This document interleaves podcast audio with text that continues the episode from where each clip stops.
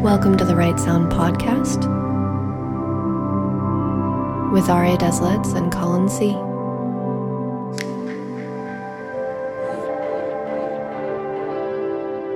Hey, we're back. It's been a, a little bit, but we've returned. Yeah, as has everyone, into the inside. Yes. So, we decided to talk about perception today Yes. because I think as an artist, sometimes you get lost in your own perception of things, and I think sometimes that can be a hindrance.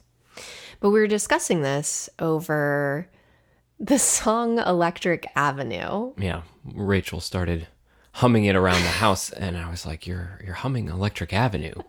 And I was like, yeah, I know. So one thing leads to another, and you and you end up on Wikipedia, and you end up looking for little trivia's and little information bits about the song, and uh, we kind of discovered something that I, I didn't know about Eddie Grant. Obviously, Rachel didn't know about Eddie Grant either. I just knew the song. I'm not a musician, so I don't I don't know. I memorize weird lyrics. Uh, I mean, it's not necessarily weird, but Well, from an American perspective, since it is a, a song about, as we'll talk about, uh, you know, England, uh, we have a very, you know, detached perception of, of the song. To us, it's a fun, it's a fun radio song that, you know, it, it pops up in places and you, it gets stuck in your head and you're not really too concerned if, for lack of a better word about the, the context of the song, right? also it depends on how old you are. like that Yes, came out definitely. before I was born, so for me, I I was not aware of the background of it at all. It was just something that was occasionally on the radio or would play at weddings, that kind of thing. Yeah, that's a little weird to think about. It is essentially a protest song about the Brixton riots in 1981, which is still very relevant today because the Brixton riots were about the uh, police brutality, yeah. which sucks that we're still talking about it 20 years, uh, 40 years later. That's a whole other podcast. It's a whole other podcast. And it's funny too because you know, like he has out in the streets there are violence, but you know, when it's sung to you in such a upbeat kind of way with a nice beat to it that you you you know the the tropey thing people say is that like the the kids don't ever get the protest songs, you know, they just absorb them into oh yeah it's fun, but the reality is is that like what art really isn't protest. Yeah. Um, there's a, a song by a band called Skunk Anansie that is called Yes, It's Effing Political. and I think that kind of sums up how I feel about a lot of music. Yeah, you end up putting a lot of yourself into your art. And that includes your viewpoints, the way that you perceive the world. Right. And so that perception, as we talk about it, is you can't really ever anticipate what the audience is going to perceive from that work that you do. You know, whether or not you write a book or you write a screenplay for a movie Or a, A protest song. song, that'll end up being used in weddings. Yeah. So that perception is something that's completely out of the artist's control. Which is a little scary to think about if you're like me and crave control. Because I, I want people to perceive things the way that I present them, but I know not everyone will. And that's something that you a little bit have to surrender to your audience in that, those instances. I think there's a, a moment in creativity where you, ha- yeah, you have to kind of think of it as like, you know, what I got out of the process of creating is not going to be always what the audience is going to get out of it. We were also looking at just kind of the the facts about the song, and what's interesting is that he wrote, to my understanding, based on the Wikipedia, and you know it can be edited by anyone, but anyway, is that he wrote a bunch of music, and he was traveling on an airplane back uh, to Barbados Yeah, he's moving to Barbados. moving to Barbados, he loses his luggage that has his latest tracks gone. As an artist, like that terrifies me. But then he quickly wrote um, Electric Avenue shortly thereafter. And an interesting pull quote that I, I grabbed is I don't make demos. I try to record everything in one take. You may not get perfection, but you get an urgency. And that to me is is interesting because so we we came up when we were talking about how he lost his album. He lost all of his music in the luggage. We were we were talking about how it's so interesting that he then wrote Electric Avenue because a lot of artists would be so downtrodden after losing their stuff. Yeah. Myself included. Me too. But it also brought up this idea of like everything you do is a precursor to something awesome. I remember when we found that out when we were sitting there. It's just like that. That was a big lightning bolt that hit me. It's like you really can't anticipate through your perception again. Like, okay, this body of work I'm doing is that is that it? Is this the greatest thing I'm doing? Is this going to resonate with an audience? Is my perception of it going to be mirrored by the audience? And I think we get a lot caught up in that, and we get caught up in the body of work and not really thinking, you know, that there's going to be stuff beyond this and trying to keep that in your in your mindset it's like yeah if i'm writing an album this isn't the album that's the end of it. It might feel like that in the sense of like the gravity of what you're doing but to keep that perception that this isn't it and you don't know what's going to hit and you don't know what's going to resonate and yeah you can spend hours and days and years almost on a project and at the end of the day maybe the thing that took 20 minutes to make is the thing that resonates with an audience I like those little moments and little little trivias because it, it makes me feel better about my own work and the body of work that I leave in the wake of doing this. You know, I'm 39 now and I've been writing songs since I was a little teenager. So I was on Twitter. Rarely am I on Twitter, but I was on Twitter the other day and saw a bunch of writers talking about when was their success? When did they break through? And the average answer was novel four. I am past this, which terrifies me. But there's actually some other authors that have been doing it for a really long time. And some authors said it wasn't until novel 12, novel 15, you know, it, it's so the average seems to be four, but that's not the reality for everyone. And I think that for your perception, you have to continue going and doing what you like to do. Because at the end of the day, if it doesn't sell, you still have to feel good about it. Yeah. There's the, as we've talked before, the commodification of art and keeping that as far away from the creative process as possible. Yeah. And this idea that, you know, like you said, four, average of four, like, who cares? Not everyone is that. There's, I'm sure, plenty of authors who have way more than that beyond them. So let's take a brief break to talk about our sponsor, Banana Cat. She is in the corner, crunching on some delicious cat food. Some who follow me on Instagram might know her as Studio Cat because she does spend quite a lot of her time as my studio assistant. And by studio assistant, I mean cat that ends up snoring and confusing me as to whether or not the snores are coming from what I'm working on. if anyone is listening and has cat food that they want Banana Cat to test out and want to be sponsored on our podcast. she's she's very good at interrupting things. Yeah, we're open to sponsorships by the way, so reach out.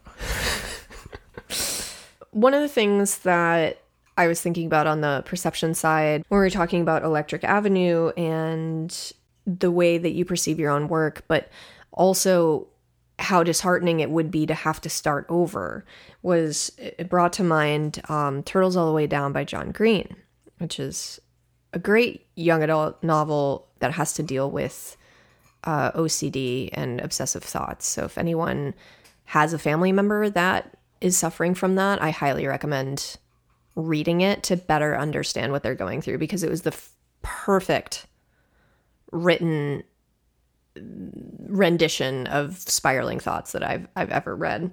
But anyway, uh, there's this there's this quote in it. Maybe you don't get to choose what's in the picture, but you decide the frame.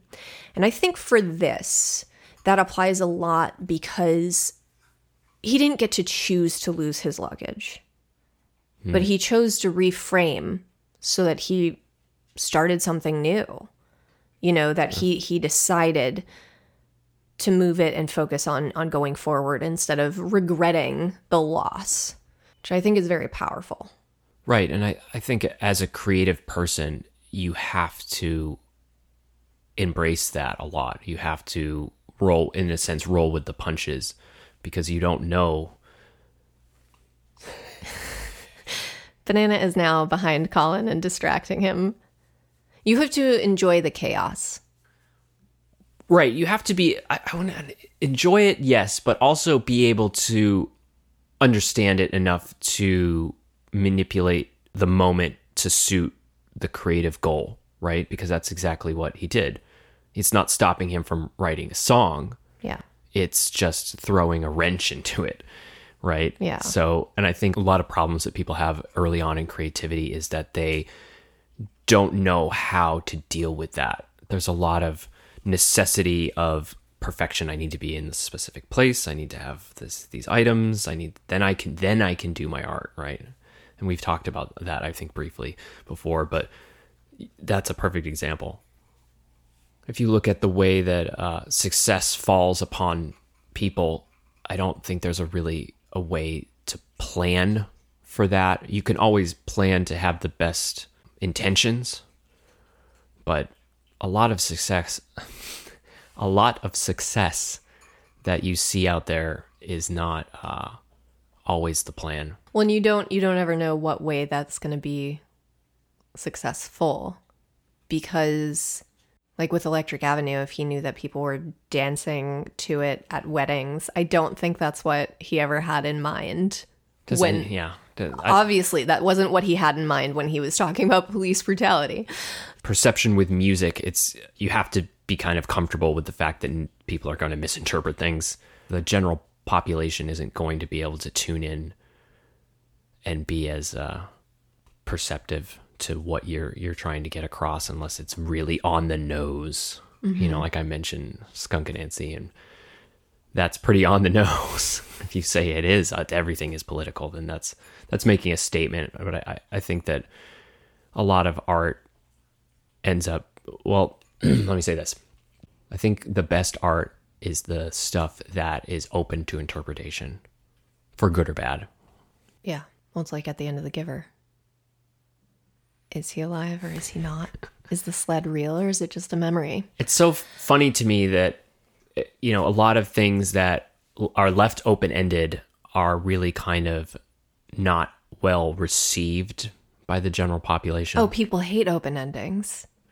but i love them i i, I don't understand the, the the need to have everything laid out for you i love gestating on an idea that somebody will leave me with especially with film or a book Yeah.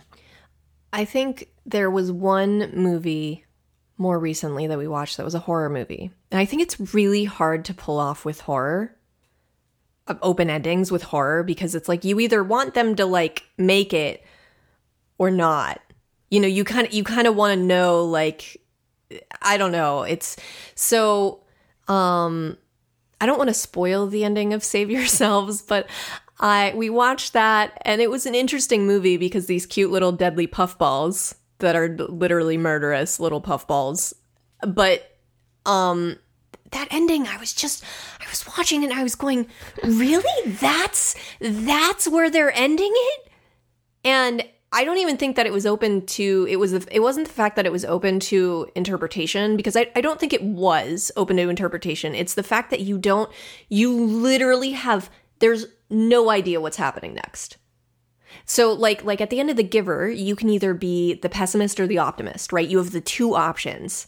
And I think that's why I like open endings is when you can have that debate about what happens next, but save yourselves is so v- vaguely vague that you you can't even speculate.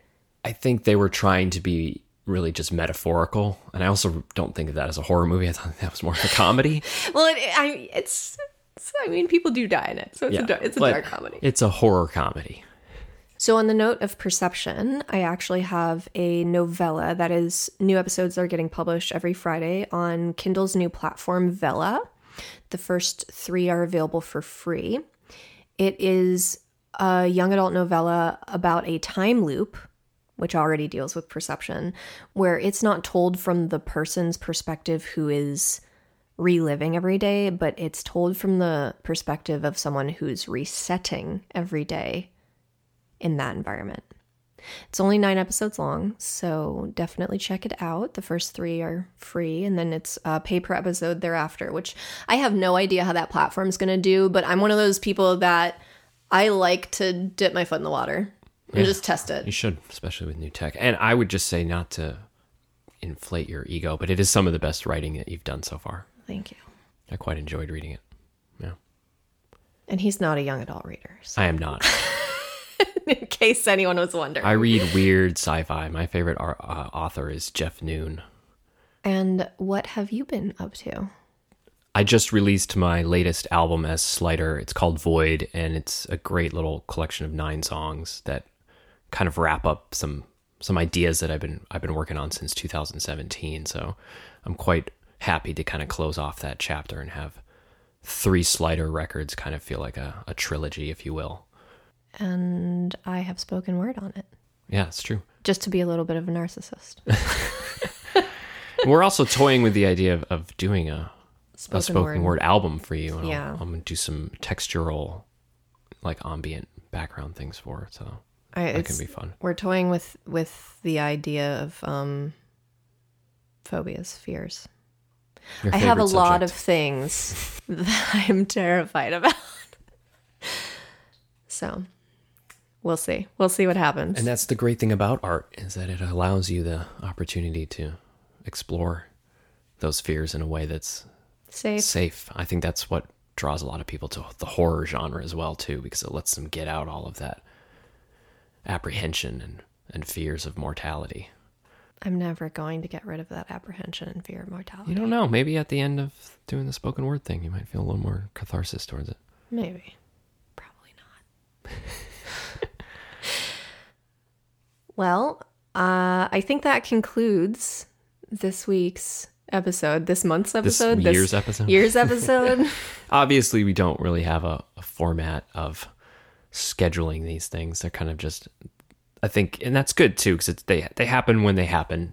Because they're this is Yeah. supposed to be conversational. This isn't supposed to be a put on in a big production. So yeah, it's when we see something that really resonates with us. yeah, and we Creatively. want, and we want to have that conversation in, in a public sense. So yeah, And we hope we hope that this helps some artists stop just just go, just do it. Yeah. Just keep moving forward. don't forget that your your perception is just that, and everyone's going to have a different one. Lose your luggage. Yeah. Ooh, that's Well, that's a whole other thing. Is you could, you know, starting over. yeah. Sometimes it's good, sometimes it's bad. Oh, I'm gonna have to do that with one of my novels. Maybe we'll have a ceremonial burning of it in a fire pit, and then I can just resonate our uh, what is it called when you rise res- resurrect it from the ashes. Yeah. All right. Well, thanks for tuning in, and uh, we'll catch you next time. whenever that may be. Stay well. Thank you for listening to the Right Sound podcast. This podcast was produced by the Cell Studio with theme music by Colin C.